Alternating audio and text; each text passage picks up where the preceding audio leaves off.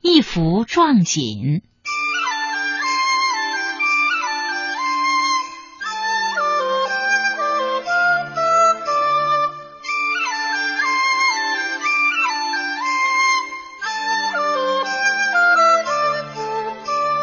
听众朋友，你见过壮锦吗？相传在很久以前，一位壮族姑娘看到蜘蛛网上的露珠在阳光照耀下闪烁着五彩的光芒，他从中得到启示，便用五光十色的丝线和素色的细纱，精心纺织出一幅瑰丽的壮锦。从此以后。聪明智慧的壮族人便把纺织壮锦的技艺一代一代传了下来，几乎家家户户都有用壮锦制成的衣服、背包、挂毯。在一座大山脚下，就住着一位只得一手好壮锦的老妈妈和她的三个儿子。老妈妈每天辛勤的编织。织好的壮锦，再由三个孩子拿到集市上卖。一家人虽然生活清贫，但也和和睦睦。一天，老妈妈在集市上看到一幅美丽的画，那画上有田园、房屋、花园、池塘和成群的鸡鸭牛羊。老妈妈满心喜欢，就买下了这幅画。哎呦，这幅画真漂亮啊！如果我能把这美丽的村庄也织成壮锦，那该多好啊！老妈妈于是不分昼夜的织锦，松油灯把眼睛都熏坏了，眼泪淌到了锦上。老妈妈就在上面织出了小河和池塘。针把手指扎破了，鲜血滴在了锦上。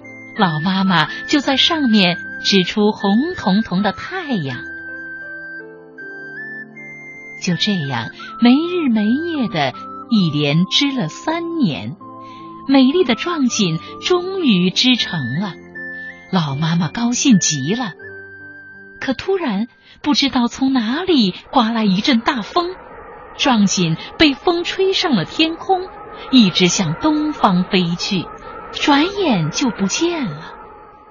眼看自己辛辛苦苦织出的壮锦一下子就没了，伤心欲绝的老妈妈每天以泪洗面。她不吃不喝，很快就病倒了。三个儿子看到母亲病成这样，决心去东方。寻找壮锦。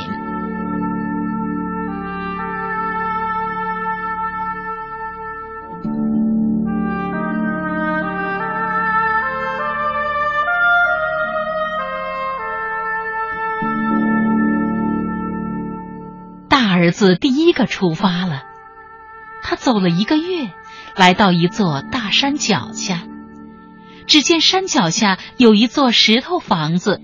一位白胡子老头坐在房子门口，旁边还有一匹石头做的马。年轻人，你是不是来找你母亲的壮锦呢？你你怎么知道？你母亲的壮锦织的是太漂亮了。东方太阳山的仙女就把你母亲的壮锦借去做样子了。你如果要去找她呢，先要打落两颗牙齿，放在这匹石马的嘴里。等石马活过来的时候呢，你就跨到他的背上。你要经过烈焰熊熊的火山，还要趟过飘满冰块的大海呀，才能到达太阳山。这一段路非常危险，我劝你啊，还是不要去了。我这儿有一盒金子，你干脆拿着金子回家去吧。这么危险啊！万一找不到壮锦，把命丢了，可就太不划算了。嗨，反正壮锦已经不见了。我如果拿着金子去城里做生意，等发了财，母亲要什么壮锦，我给她买就是了。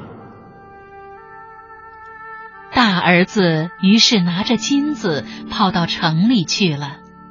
可两个月过去了，在家里焦急等待的弟弟们始终不见哥哥回来。第二个儿子决定这次自己去找母亲的壮锦。等他来到大山脚下时，同样遇到了那位白胡子老头。二儿子和他的哥哥一样贪生怕死，他也拿着一盒金子跑到城里享乐去了。就这样，又过去了两个月。一个人在家中守候的小儿子心里更加着急了。他担心两个哥哥遇到了危险，更担心眼睛都已经哭瞎了的母亲。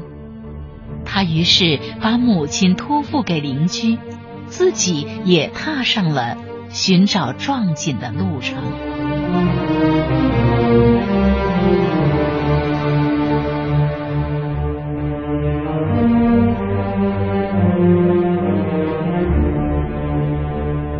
来到大山脚下，小儿子也看见了那位白胡子老头。这里是一盒金子，你也像你的哥哥们一样，拿着它回去吧。什么金子呀？我不要。老爷爷，我是来找我母亲的壮锦的。我母亲花了三年才把这副壮锦织出来，那对她来说是比命还要珍贵的东西。我一定要找到它。您能告诉我到哪儿才能找到我母亲的壮锦吗？白胡子老头把对大儿子和二儿子的话又对小儿子说了一遍。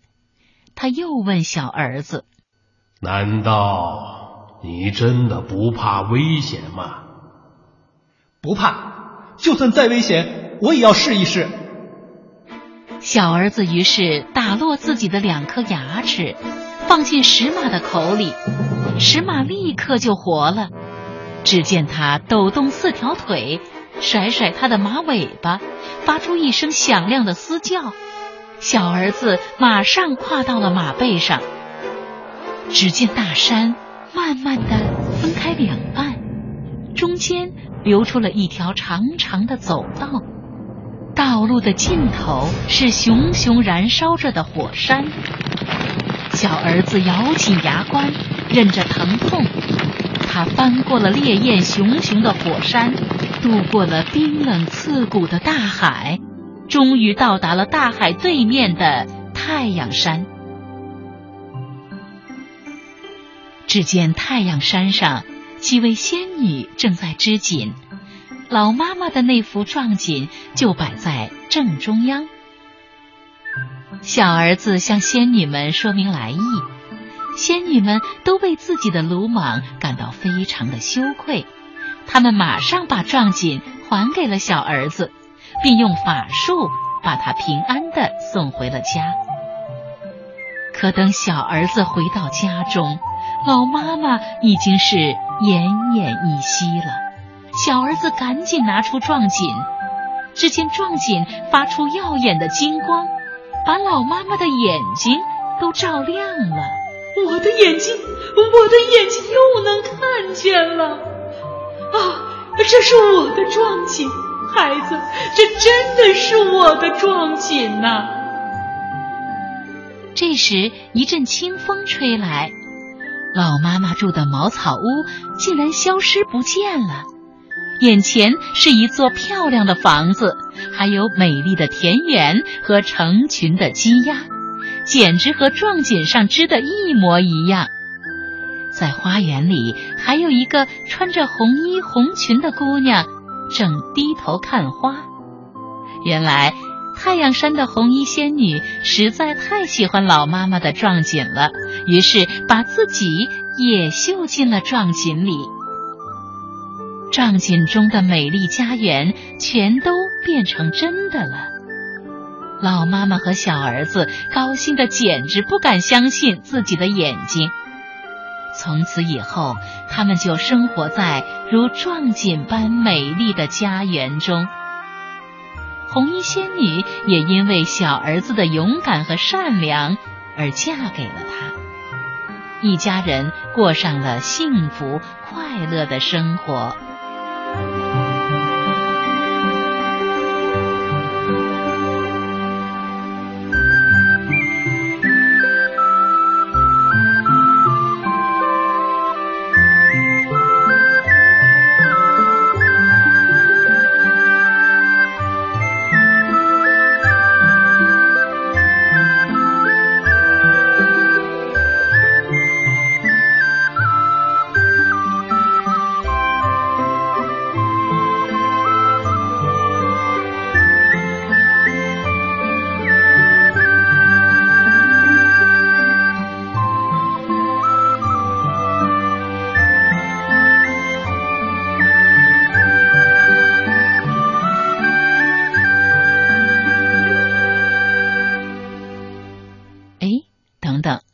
听众朋友，老妈妈的大儿子和二儿子最后到底怎么样了呢？有人说，他们用完了白胡子老头给的金子，变成了两个沿街乞讨的叫花子了。也有人说，他们真的在城里发了大财了。不过，他们怕家中贫穷的老母亲和弟弟来白吃白喝。索性根本就不回去了。这两个贪财又胆小的兄弟，如果知道老妈妈的壮锦变成了那么美丽的庄园，你说他们又会做出什么样的事情来呢？那将会是另外一个故事了。